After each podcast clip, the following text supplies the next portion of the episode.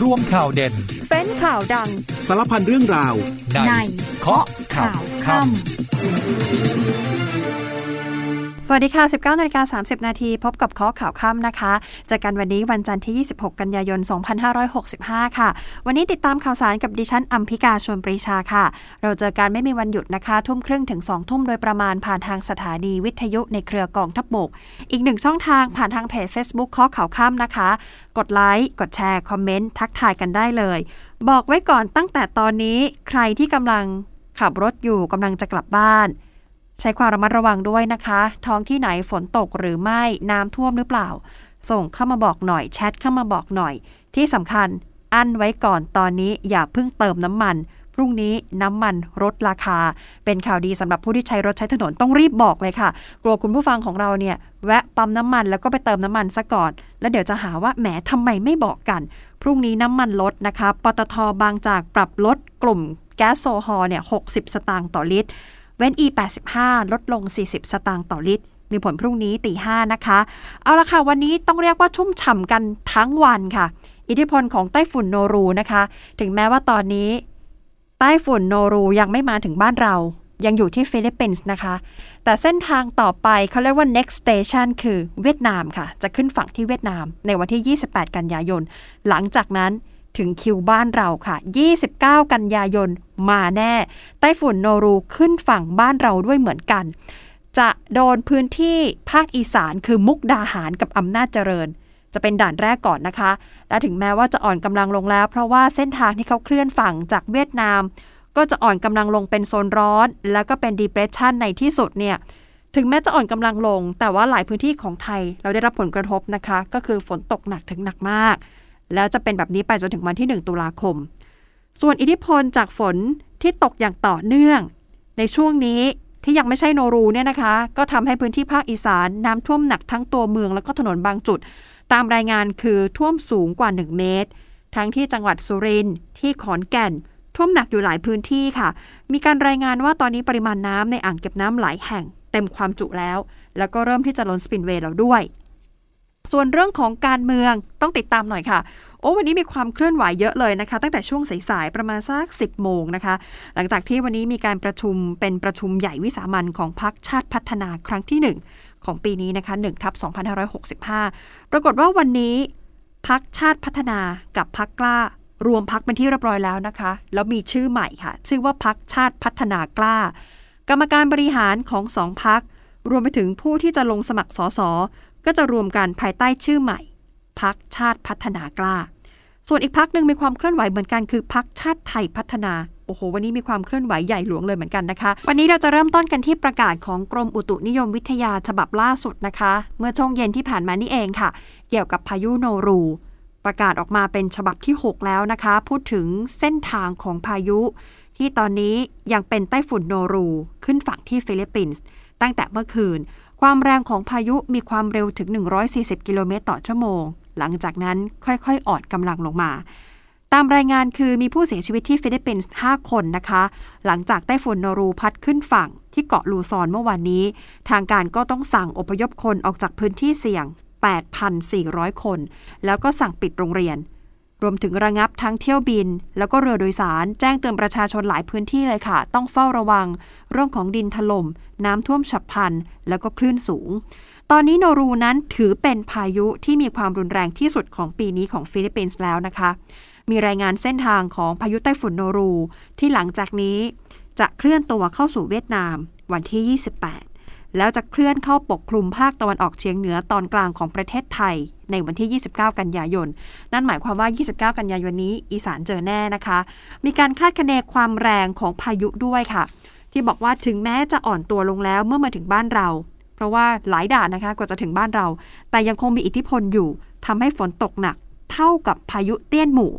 ใครจำกันได้บ้างว่าเต้นหมู่ก็คือพายุที่เข้าเมื่อกันยายนปีที่แล้วนี่วนมาครบปีพอดี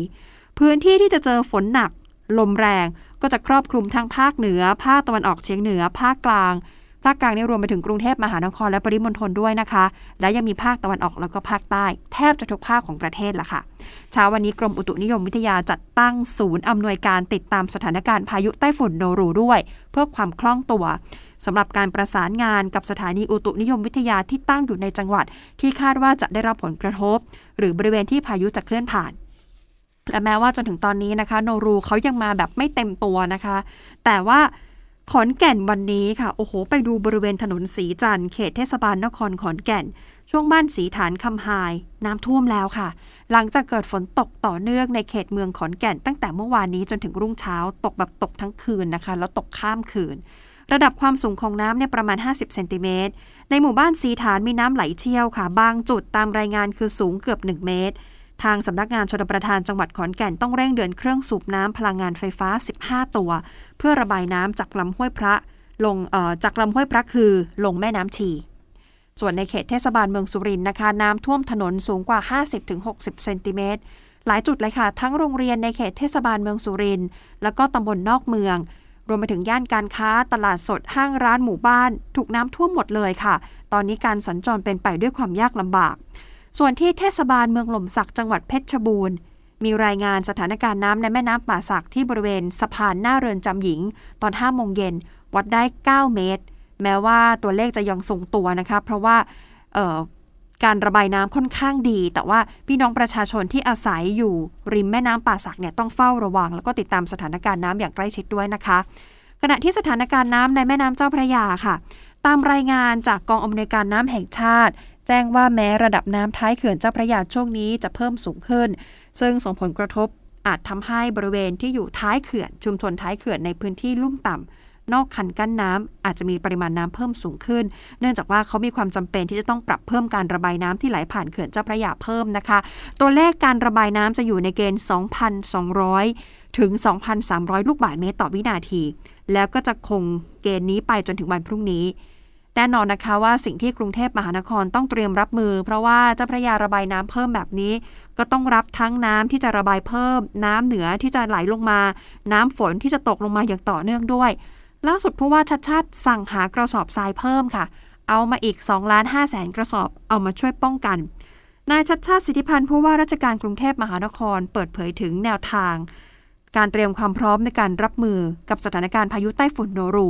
ที่คาดว่าจะกระทบกับไทยแน่ๆ 29-30 กันยายนนี้ โดยบอกว่ากรุงเทพมหานครมี 3 มาตรการในการรับมือนะคะ 1. เร่งพร่องน้ำค่ะ เร่งพร่องน้ำออกให้ได้มากที่สุดในคลองหลักคลองที่สำคัญสำคัญ ระดับน้ำในคลองหลักต้องต่ำกว่าจุดวิกฤต 2. คือเสริมคันกั้นน้ำค่ะ ตรงไหนที่เป็นจุดอ่อนแอ จะเสริมแนวป้องกันเพิ่มขึ้นไปอีก ซึ่งปัจจุบันมีการจัดเตรียมกระสอบทรายไว้แล้ว 2 0 0 0 0 0 ใบ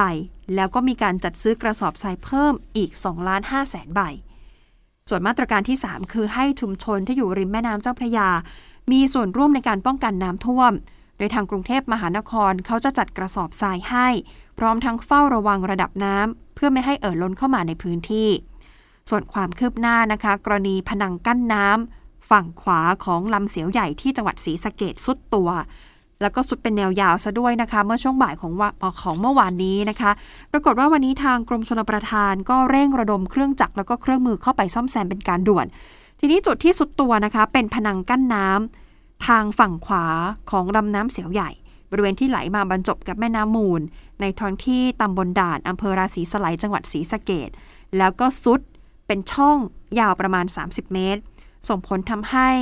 น้ำจากลำเสียวใหญ่ ไหลเข้าท่วมพื้นที่การเกษตร ในพื้นที่ตำบลหนองบัวดงอำเภอศรีลาลาด แล้วก็ที่ตำบลด่านอำเภอราศีสไลจังหวัดศรีสะเกดเนื้อที่ทางการเกษตรที่โดนน้ำท่วมเนี่ยประมาณ 6,000 ไร่นะคะ มีการคาดการณ์ว่าจะสามารถปิดช่องที่ขาดได้ภายในวันนี้ค่ะ เพื่อที่จะลดผลกระทบจากมวลน้ำที่จะแผ่ขยายต่อพื้นที่การเกษตรโดยเร็วที่สุด อย่างไรก็ตามทางกรมชลประทานแจ้งไว้แบบนี้นะคะ บอกว่าขอให้ทางจังหวัด ประชาชน แล้วก็หน่วยงานที่เกี่ยวข้องรับทราบ แล้วก็เตือนประชาชนให้ระมัดระวังอันตรายจากการสัญจร ในบริเวณทางหลวงหมายเลข 2068 ซึ่งก็เป็นพื้นที่ที่ได้รับผลกระทบจากน้ำไหลเข้าท่วมด้วยนะคะ เอาละค่ะคุณผู้ฟังคะช่วงนี้พาไปติดตามภารกิจของทหารกันต่อ ยังคงมีการระดมพลระดมกำลังเข้าไปช่วยเหลือพี่น้องประชาชนอย่างต่อเนื่อง แล้วก็เข้าไปแบบทุกพื้นที่ด้วย กำลังพลทุกพื้นที่ทั่วประเทศยังคงเข้าให้ความช่วยเหลือดูแลประชาชนในช่วงฝนตกหนัก เริ่มกันที่การเตรียมความพร้อมดูแลประชาชนในสถานการณ์ฉุกเฉิน โดยผู้บัญชาการทหารบก เปิดฝึกอบรม ให้กับกำลังพลภายในกองทัพบก เรียนรู้เรื่องการช่วยชีวิตขั้นพื้นฐาน เพื่อช่วยเหลือผู้ประสบภัยในเบื้องต้น ก่อนนำส่งแพทย์ กิจกรรมหมอเดินเท้าเข้าชุมชน ยังปฏิบัติต่อเนื่อง ล่าสุดหน่วยเฉพาะกิจสันติสุขนำทีมเข้าตรวจสุขภาพเบื้องต้น ให้กับประชาชนในพื้นที่ ในจังหวัดชายแดนภาคใต้ด้านกรมทหารราบที่ 23 จัดชุดเสนารักษ์เยี่ยมเยียนและตรวจสุขภาพผู้ป่วยติดเตียงในจังหวัดสุรินทร์พร้อมมอบของอุปโภคบริโภคเพื่อช่วยเหลือบรรเทาความเดือดร้อน และยังส่งกำลังพลเข้าช่วยเหลือผู้ป่วยเส้นเลือดในสมองตีบในการช่วยขนย้ายสิ่งของและสัตว์เลี้ยงหนีน้ำท่วมในพื้นที่จังหวัดสุรินทร์กองพลทหารม้าที่ 2 รักษาพระองค์เข้าฟื้นฟูทำความสะอาดกำจัดสิ่งปฏิกูลในพื้นที่ชุมชน รุ่งเรืองพัฒนาเขตลาดกระบัง กรุงเทพมหานคร พร้อมเร่งบรรจุกระสอบทราย พร้อมรับสถานการณ์น้ำท่วมจากฝนตกหนัก ณ บึงหนองบอนเขตสวนหลวงกรุงเทพ กองพันฐานช่างที่ 1 กองพลที่ 1 รักษาพระองค์ร่วมเก็บขยะและกำจัดวัชพืช แก้ปัญหาอุดตันประตูระบายน้ำในรำรางสาธารณะเขตสะพานสูง ปิดท้ายกันที่ชุดปฏิบัติการกิจการพลเรือนกองทัพภาคที่ 1 กรมทหารราบที่ 3 จัดกำลังพลขนย้ายเข้าเปลือกของชาวบ้านตำบลหางโฮงอำเภอเมืองจังหวัดสกลนคร มาตากไว้ในโรงจอดรถของหน่วย หลังเกษตรกรขอความช่วยเหลือ กรณีข้าวที่เก็บเกี่ยวแล้วพื้นที่ตากไม่เพียงพอกลับมาช่วงนี้มาดูเรื่องของการเมืองกันบ้างนะคะ ดูเหมือนว่าจะเข้มข้นขึ้นทุกวันทุกวัน และสำหรับวันนี้ก็มีความชัดเจนมากขึ้นแล้วสำหรับการจับมือกันระหว่างพักชาติพัฒนากับพักกล้า ตอนนี้ได้ชื่อใหม่แล้วนะคะ เป็นชาติพัฒนากล้า การประชุมใหญ่วิสามันของพักชาติพัฒนาวันนี้จัดขึ้นที่จังหวัดนครราชสีมา ช่วงเวลาประมาณ 10 โมงนะคะ หลังจากที่มีการถแถลงข่าวความร่วมมือในการทำงานทางการเมืองร่วมกัน ทางด้านการเมืองกับทางด้านเศรษฐกิจ ระหว่างนายสุวัสดิ์ลิปตะพันลบประธานพักชาติพัฒนา และนายกรจติกาวนิชหัวหน้าพักกล้าเมื่อช่วงต้นเดือนกันยายนที่ผ่านมา วันนี้พักใหม่มีชื่อว่าพักชาติพัฒนากล้าค่ะ โดยคุณกรได้ให้สัมภาษณ์หลังการประชุม บอกว่าวันนี้ก็คงเป็นที่ชัดเจนทางกฎหมายแล้วนะคะ ว่าทีมผู้บริหารและผู้สมัครของพักกล้าทุกคน ตอนนี้ก็ผนึกกำลังย้ายมารวมอยู่กันกับที่พักชาติพัฒนากล้าเป็นที่เรียบร้อยแล้ว ซึ่งก็มั่นใจว่าการจับมือกันในครั้งนี้จะทำให้พักเข้มแข็งขึ้น และแน่นอนว่าก็น่าจะมีโอกาสที่จะเดินไปสู่จุดหมายที่วางไว้มากขึ้นขณะเดียวกันมีความเคลื่อนไหวของพักชาติไทยพัฒนาด้วยนะคะ หลังจากที่คุณกัญจนาศิลปะอาชา ยื่นหนังสือ ลาออกจากตำแหน่งหัวหน้าพักเมื่อวันที่ 20 กันยายน ก็เลยส่งผลให้กรรมการบริหารพักต้องพ้นจากตำแหน่ง กรรมการสรรหาผู้สมัครรับเลือกตั้งของพักทั้ง 4 คนก็ต้องพ้นสภาพไปด้วยเช่นกัน หลังจากนี้จะต้องมีการเลือกผู้บริหารพักใหม่ใน 60 วัน ดังนั้นพักชาติไทยพัฒนาตามกำหนดการก็คือจะจัดประชุมใหญ่ ในวันจันทร์ที่ 3 ตุลาคมนี้ วาระคือนอกเหนือจากการเลือกหัวหน้าพัก และผู้บริหารพักใหม่แล้ว ยังมีเรื่องของการแก้ไขเปลี่ยนแปลงข้อบังคับพักใหม่อยู่หลายข้อ โดยเฉพาะเรื่องของการเพิ่มจำนวนกรรมการบริหารพักเพื่อที่จะรองรับการเติบโตของพักที่จะเกิดขึ้น แล้วก็การเพิ่มคณะกรรมการอำนวยการขึ้นมาใหม่อีกหนึ่งคณะนะคะ จากเดิมที่มีอยู่ 5 คณะ เพื่อเตรียมความพร้อมเข้าสู่การเลือกตั้ง ดูความเคลื่อนไหวอีกพักหนึ่งคือพักเพื่อไทยค่ะ อันนี้มีความเคลื่อนไหวออกมาอย่างชัดเจน หลังจากที่ชนะการเลือกตั้งนายกอบจที่ร้อยเอ็ดนะคะ ก็บอกเลยว่าเพื่อไทยเชื่อเลยว่าประชาชนส่งสัญญาณแล้วค่ะ ต้องการการเปลี่ยนแปลง และอยากได้เพื่อไทยเป็นรัฐบาลคำพูดนี้มาจากนายแพทย์ชลนาศสีแก้วค่ะ สสน่าน และก็เป็นหัวหน้าพักเพื่อไทย ที่ออกมากล่าวขอบคุณ ชาวจังหวัดร้อยเอ็ดทุกคนที่ออกมาใช้สิทธิ์เลือกตั้ง และไว้วางใจ ให้นายเสกสิทธิ์ไวยนิยมพงศ์ผู้สมัครของพักทิ้งห่างอันดับที่สองอย่างถล่มทลาย เพราะฉะนั้นหากประชาชนต้องการออกจากวิกฤตของประเทศที่กำลังประสบในขณะนี้พักเพื่อไทยก็ขอขอฉันทามติจากประชาชนค่ะ บอกว่าขอให้เกินกึ่งหนึ่งขึ้นไปในทุกการเลือกตั้ง เพราะว่าหากพักเพื่อไทยไม่ชนะการเลือกตั้งแบบแลนสไลด์ ก็จะไม่สามารถตอบสนองประชาชนได้ตามที่เสนอนโยบายเอาไว้ แต่ถ้าไปดูตัวเลขผู้มาใช้สิทธิ์นะคะ คุณผู้ฟังปรากฏว่าจำนวนจากจำนวนผู้ที่มีสิทธิ์เลือกตั้ง1ล้าน42,486 คน ปรากฏว่ามีคนออกมาใช้สิทธิ์เลือกตั้ง นายกอบจที่ร้อยเอ็ดเนี่ยนะคะ284,570 คน คำนวณเร็วๆก็คือไม่ถึง 30% อย่างไรก็ตามผลคะแนนที่ออกมาเนี่ยก็ถือว่าบรรลุเป้าหมายของพรรคเพื่อไทย ที่บอกว่าขอคะแนนแบบแลนสไลด์ เพราะว่าก่อนหน้านี้ค่ะทางพรรคเพื่อไทย ได้ส่งคุณแพทองทานชินวัตรนะคะหัวหน้าครอบครัวเพื่อไทย คุณนัทวุฒิสายเกลือ คุณจตุรงค์ฉายแสงเดินทางไปช่วยปราศัย เพื่อช่วยคุณเสกสิทธิ์หาเสียงด้วย ขณะที่ในส่วนของการคุมเข้มเรื่องของการหาเสียงก็มีการรายงานเหมือนกันนะคะ บอกว่าเดี๋ยวพรุ่งนี้กกตมีการเรียกประชุมด่วน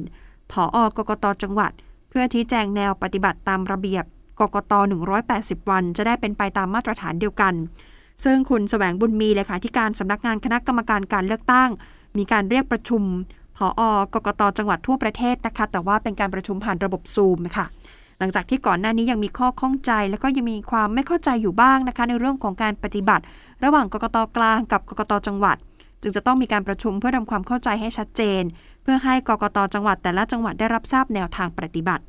รวมไปถึงชี้แจงพักการเมืองจะได้เป็นไปในแนวทางเดียวกัน ในเรื่องของการติดป้าย เรื่องของการร่วมงานประเพณี งานศพ ว่าสิ่งใดทำได้ สิ่งใดทำไม่ได้ เดี๋ยวพรุ่งนี้ประชุมทีเดียวก็เคลียร์กันไปเลยนะคะ ทีนี้ไปดูเรื่องของโควิดกันบ้างค่ะโควิดนี่ต้องบอกว่าหลังจากที่บ้านเราประกาศให้โควิด จากโรคติดต่อร้ายแรง เป็นโรคติดต่อที่ต้องเฝ้าระวัง 1 ตุลาคมนี้ แล้ว 1 ตุลาคมก็จะไม่มีสบคแล้วด้วยเหมือนกเกษียณไปเลยนะคะสบคใน30กันยา ดังนั้นแผนควบคุมโควิด -19 ที่จะถูกปรับเป็นโรคติดต่อที่ต้องเฝ้าระวัง ก็จะใช้กลไกพรบโรคติดต่อ ในการดูแลบริหารสถานการณ์แทน คุณอนุทินชาญวิรกูลรองนายกรัฐมนตรี และรัฐมนตรีว่าการกระทรวงสาธารณสุขท่านระบุไว้แบบนี้นะคะ บอกว่าสถานการณ์โควิด -19 ทั่วโลกรวมทั้งไทยกำลังกลับเข้าสู่ภาวะใกล้เคียงกับปกติ มีผู้ติดเชื้อและผู้เสียชีวิตในระดับที่ต่ำมาก ภาพรวมถือว่ามีความปลอดภัยมากขึ้น ส่วนประเทศไทยถือว่าประสบผลสำเร็จในการบริหารจัดการสถานการณ์โควิด -19 จนบ้านเราได้รับการยอมรับจากองค์การอนามัยโลก แล้วก็ประชาคมโลก มีอัตราการป่วย แล้วก็อัตราการเสียชีวิตในระดับต่ำขณะที่ประชาชนมากกว่าร้อยละ92 มีภูมิคุ้มกันจากการฉีดวัคซีน รวมทั้งจากการติดเชื้อแบบธรรมชาตินับรวมนะคะ ทั้งผู้ที่ไปฉีดวัคซีน แล้วก็ที่ได้วัคซีนตามธรรมชาติก็คือติดเชื้อ ตอนนี้บ้านเราอยู่ที่ 92%อย่างไรก็ตามแม้จะมีการปรับลดระดับของโรคลงมา แต่ยืนยันว่าภายใต้กลไกของพรบโรคติดต่อ ก็ถือว่ายังสามารถที่จะควบคุมสถานการณ์ได้ ประสานกับทุกส่วนในการดูแลได้อย่างต่อเนื่อง อันนี้ก็ออกมาสร้างความมั่นใจให้กับพี่น้องประชาชนนะคะ หลายคนก็กลัวว่า เดี๋ยวพอออไม่มีสบคแล้ว จะใช้อะไรล่ะในการควบคุมในการดูแล ก็ยังมีพรบโรคติดต่ออยู่นะคะ ไม่ต้องกังวล ในส่วนของนายแพทย์โอภาสการกวินพงศ์อธิบดีกรมควบคุมโรคท่านก็กำชับนะคะ บอกว่าหลังจากนี้ผู้ป่วยที่ป่วยทางเดินหายใจ อาการป่วยทางเดินหายใจ ขอให้ปฏิบัติตนตามมาตรการ โดยเฉพาะอย่างยิ่งคือสวมหน้ากากอนามัย ล้างมือเมื่อต้องใกล้ชิดผู้อื่น ส่วนประชาชนทั่วไปคุณก็สวมหน้ากากอนามัยค่ะ เมื่อเข้าไปในสถานที่แออัด สถานที่ปิดที่อากาศไม่ค่อยถ่ายเทนะคะ เช่น โรงพยาบาล สถานที่ดูแลผู้สูงอายุ เด็กเล็ก แล้วก็ให้ตรวจ ATK เมื่อมีอาการป่วยค่ะ เริ่มมีอาการรู้สึกเจ็บคอ รู้สึกมีไข้ มีอาการเหมือนจะเป็นจะเป็นหรือเปล่าไม่แน่ใจตรวจ ATK เลยค่ะ และสำหรับหน่วยงานองค์กรสถานประกอบการก็ให้คัดกรองอาการป่วยของพนักงานเป็นประจำเขาใช้คำว่าเป็นประจำนะคะ ไม่ใช่ทุกวันเป็นประจำคือทำบ่อยๆ อาจจะมีการเซตมีการตั้งไว้ว่าในหนึ่งอาทิตย์ก่อนเข้าออฟฟิศต้องมีการส่งผลตรวจนะ แล้วเขาบอกว่าถ้าเกิดมีพนักงานป่วยจำนวนมากให้รีบรายงานทันทีสำหรับยอดผู้ป่วยนะคะ วันนี้ยังไปในทิศทางที่เรียกว่าขาลง ลดลงนะคะ กรณีผู้ป่วยที่ต้องเข้ารักษาตัวในโรงพยาบาลสบครายงานเมื่อเช้านี้ มีอยู่แค่ 319 รายนะคะ จริง ๆ ก็ไม่อยากให้กาดตกนะคะ แต่ว่าตัวเลขเราค่อยๆ น้อยลงมาเรื่อยๆนะคะขณะที่ยอดหายป่วยกลับบ้านได้ 1,145 ราย ตอนนี้ยังเหลือที่ต้องรักษาตัวในโรงพยาบาล 6,860 ราย ส่วนตัวเลขผู้เสียชีวิตตอนนี้อยู่ที่ 8 ราย แล้วก็ผู้ป่วยปอดอักเสบ มีรายงานอยู่ที่ 495 ราย ส่วนใครที่ยังจำเป็นต้องรับวัคซีนนะคะ ทางศูนย์วัคซีนบางซื่อยังเปิดให้ฉีดฟรีไปจนถึงสิ้นเดือนนี้ก็คือ 30 กันยายนนี้นะคะ วันนี้ก็ 26 กันยาแล้ว เท่ากับว่าเหลือแค่ 4 วันเท่านั้น แล้วไปนี่คือ walk in ได้เลยนะคะ สามารถเข้าไปรับการฉีดวัคซีนได้ถึง 4 โมงเย็นนะคะ เรื่องของ universal vaccination ยังคงสำคัญแล้วก็จำเป็นฉีด 2 เข็มเนี่ยไม่พอละ ต้องเข็มกระตุ้น ถ้าฉีดเข็มกระตุ้นไปเกิน 3-4 เดือนแล้ว ไปฉีดอีกเข็มหนึ่งเลยค่ะ กระตุ้นภูมิเอาไว้นะคะ การมีภูมิคุ้มกันเนี่ยดีที่สุด ไม่ได้บอกว่ามีภูมิแล้วจะไม่ติด แต่ติดอาการไม่หนัก อาการไม่แรงลดการเสียชีวิตได้ โดยเฉพาะอย่างยิ่งกลุ่ม 608 นี่ต้องระมัดระวังเป็นพิเศษนะคะ ขณะที่วันพรุ่งนี้ค่ะ เดี๋ยวจะมีการเสนอครมให้เห็นชอบตามมติสบคเรื่องของการยกเลิกพรกฉุกเฉิน แล้วก็การยกการยุบการเลิกสบค ก็มีคนเฝ้าติดตามเรื่องนี้มากนะคะ โดยเฉพาะอย่างยิ่งก็คือผู้ประกอบการธุรกิจกลางคืนค่ะ แล้วก็เตรียมที่จะขอให้ภาครัฐเปิดช่องทางให้เอกชนทุกภาคส่วน มีส่วนร่วมในการวางแผนด้านสาธารณสุขด้วย นายธนากรกุปตจิตที่ปรึกษาสมาคมธุรกิจเครื่องดื่มแอลกอฮอล์บอกว่ากลุ่มผู้ประกอบการสถานบันเทิง ธุรกิจกลางคืน แล้วก็ธุรกิจที่เกี่ยวข้อง ตอนนี้อยู่ระหว่างการติดตามมติคอรมอในวันพรุ่งนี้นะคะ ที่พรุ่งนี้จะมีประชุมคอรมอเขาก็เฝ้าดูกันใหญ่นะคะ เขาบอกว่าเดี๋ยวจะได้เอาไปปฏิบัติได้อย่างถูกต้อง ขณะเดียวกันก็อยากให้รัฐบาลใช้โอกาสนี้ ในการทบทวน และก็ยกเลิกข้อห้าม ให้จำหน่ายสุราและเครื่องดื่มแอลกอฮอล์ช่วงบ่าย2ถึง5โมงเย็น การกำหนดโซนนิ่งการกินดื่ม แล้วก็ขยายเวลาเปิดสถานบันเทิง กลางคืนจนถึงตีสี่เพื่อนำร่องเอาพื้นที่ท่องเที่ยวก่อน 8 จังหวัด ซึ่งการยกเลิกนั้นไม่ได้ยุ่งยากค่ะ ไม่ต้องผ่านสภาให้พิจารณาด้วย แล้วก็ไม่มีส่วนใดที่กระกระทบต่อรายได้ของรัฐ นอกจากนี้สิ่งที่ภาคเอกชนต้องการคือ อยากให้ภาครัฐเปิดโอกาส ให้เอกชนทุกภาคส่วน มีส่วนร่วมในแผนปฏิบัติด้านสาธารณสุข เพราะว่าถึงเวลาแล้วที่ผู้ประกอบการต้องเตรียมพร้อม จะได้แข่งขันได้มากขึ้น แล้วขณะนี้เขามองกันว่าจะเข้าสู่ช่วงไฮซีซั่นแล้วนะคะ เป็นช่วงเวลาที่ต้องช่วงชิง ส่วนแบ่งตลาดนักท่องเที่ยวต่างชาติจากประเทศอื่น จะได้นำรายได้กลับเข้ามาประเทศเราให้ได้มากที่สุด ไม่ได้ไปแย่งกันเองในประเทศนะคะ ช่วงชิงคือช่วงชิงนักท่องเที่ยวเนี่ยให้มาเที่ยวบ้านเราให้ได้มากที่สุด เพราะฉะนั้นภาคเอกชนเลยมองว่าอยากจะมีส่วนร่วมในการวางแผนบริหารจัดการกับทางรัฐบาลมากขึ้น จะได้ช่วยกันมากขึ้น คราวนี้ไปดูความคืบหน้าคดีของแชร์ forex 3D กันบ้างนะคะวันนี้หลายคนก็ติดตามเหมือนกัน ปรากฏว่าศาลเนี่ย เลื่อนตรวจพยานหลักฐาน แล้วก็สอบคำให้การในคดีที่คุณพิงกี้กับพวก ช่อกงประชาชน เลื่อนไปก่อนเป็นวันที่ 29 พฤศจิกายนนี้ โดยสารอาญาถนนรัชดาพิเศษมีคำสั่งเรื่องการตรวจพยานหลักฐาน และสอบคำให้การ นางสาวสาวิกาชัยเดชแล้วก็พวกในคดีร่วมกันช่อกงประชาชน คดีแชร์ forex 3D นะคะ รวมไปถึงคดีช่อโกงแชร์ มูลค่าความเสียหาย 2,400 ล้านบาท อีกสำนวนซึ่งมีนายอภิรักษ์กฎทิผู้บริหารแชร์ forex 3D และก็นายกิติเชษหรือสรายุทธชยเดชพี่ชายของคุณพิงกี้กับพวกรวม 5 คนเป็นจำเลย ก็เลื่อนไปเป็นวันที่ 29 พฤศจิกายน เนื่องจากว่าเอกสารที่เกี่ยวข้องกับคดีเนี่ยมีเป็นจำนวนมาก ตามรายงานบอกมีประมาณ 500 แฟ้มทำให้ทนายจำเลยจำเป็นต้องใช้เวลาในการตรวจสอบ โดยจำเลยภายใต้การนำของเจ้าหน้าที่กรมราชทัณฑ์ ได้ทยอยเดินทางเข้าห้องพิจารณาคดีเพื่อลงลายมือชื่อในเอกสารรับทราบกรณีศาลเลื่อนตรวจพยานหลักฐาน และสอบคำให้การ ซึ่งรวมถึงคุณพิงกี้ ที่วันนี้คนก็พยายามไปจับจ้องนะคะ แล้วก็หลายคนที่ส่งกำลังใจให้กับเธอด้วย วันนี้ภาพคุณพิงกี้คือตัดผมสั้นเสมอบ่า ไม่สวมรองเท้านะคะ แล้วก็เดินจูงมือคุณแม่ นางสริญญา เข้าห้องพิจารณา โดยได้ส่งสัญญาณมือ ทำท่าสัญลักษณ์ว่าโอเค ให้กับคนที่มาให้กำลังใจเธอด้วยนะคะ จากคดี forex 3D ไปดูอีกคดีหนึ่งค่ะ กรณีการเสียชีวิตของนายพอละจี หรือบิลลี่รักจงเจริญ แกนนำชุมชนกะเหรี่ยงบ้านโป่งลึก บางกลอยอำเภอแก่งกระจาน จังหวัดเพชรบุรี ที่พนักงานอัยการสำนักงานคดีพิเศษหนึ่งเป็นโจทก์ฟ้อง นายชัยวัฒน์ลิ้มลิขิตอักษรกับพวกรวม 4 คน ซึ่งก็เป็นจำเลยในคดี วันนี้ศาลอาญาคดีทุจริตและประพฤติมิชอบกลางกำหนดนัดสอบคำให้การจำเลยทั้งหมดค่ะ โดยศาลแถลงว่าจำเลยทั้ง 4 แต่งทนายความแล้ว และทั้ง 4 คนได้แถลงต่อศาลขอให้การปฏิเสธ ส่วนเยาวชนเอ่อผู้เยาว์ค่ะ ขออภัยผู้เยาว์สองคนที่เป็นบุตรของนายพรจีผู้ตายและนางสาวพินนภาพฤกษาพันธ์ภรรยาของนายบิลลี่ ได้ยื่นคำร้องขอเข้าร่วมเป็นโจทย์กับอายการนั้น จำเลยทั้ง 4 ไม่คัดค้านนะคะศาลพิเคราะห์แล้วก็อนุญาตให้บุตรทั้งสองของผู้เสียชีวิตเนี่ยเข้าร่วมเป็นโจทย์ได้ ในความผิดที่เกี่ยวข้องตามคำฟ้อง แต่ความผิดที่เกี่ยวกับการชันสูตรพลิกศพ เพื่อให้ผลทางคดีเปลี่ยนแปลงหรืออำพางคดี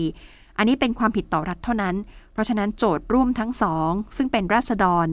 ก็คือเป็นลูกของคุณบิลลี่เนี่ยนะคะ ไม่อาจจะเป็นผู้เสียหายได้ จึงไม่อนุญาตให้เข้าร่วมเป็นโจทย์ในข้อหาความผิดนี้ แล้วก็ศาล กำหนดนัดตรวจสอบพยานหลักฐานคดีนี้อีกครั้ง 26 ธันวาคมเลยค่ะ ปิดท้ายวันนี้ไปดูเทศกาลกินเจเริ่มแล้วนะคะ ปรากฏว่าคึกคักอยู่หลายพื้นที่ แต่ก็ต้องฝากกันไว้นิดนึงมีคำเตือนจากนายแพทย์สุภกิจสิริลักษ์อธิบดีกรมวิทยาศาสตร์การแพทย์นะคะ เรื่องของการเลือกซื้อวัตถุดิบผักแล้วก็โปรตีน ต้องเลือกจากร้านที่มั่นใจว่าสะอาด อาหารต้องมีฉลากระบุไว้ มีสถานที่ที่ผลิต มีวันเดือนปี มีเลขสารระบบอาหารที่ชัดเจน แล้วหลีกเลี่ยงอาหารที่มีรูปร่าง และรสชาติที่เหมือนเนื้อสัตว์มากจนเกินไป เพราะแบบนั้นน่ะ มันผ่านการปรุงแต่งเยอะเกินไป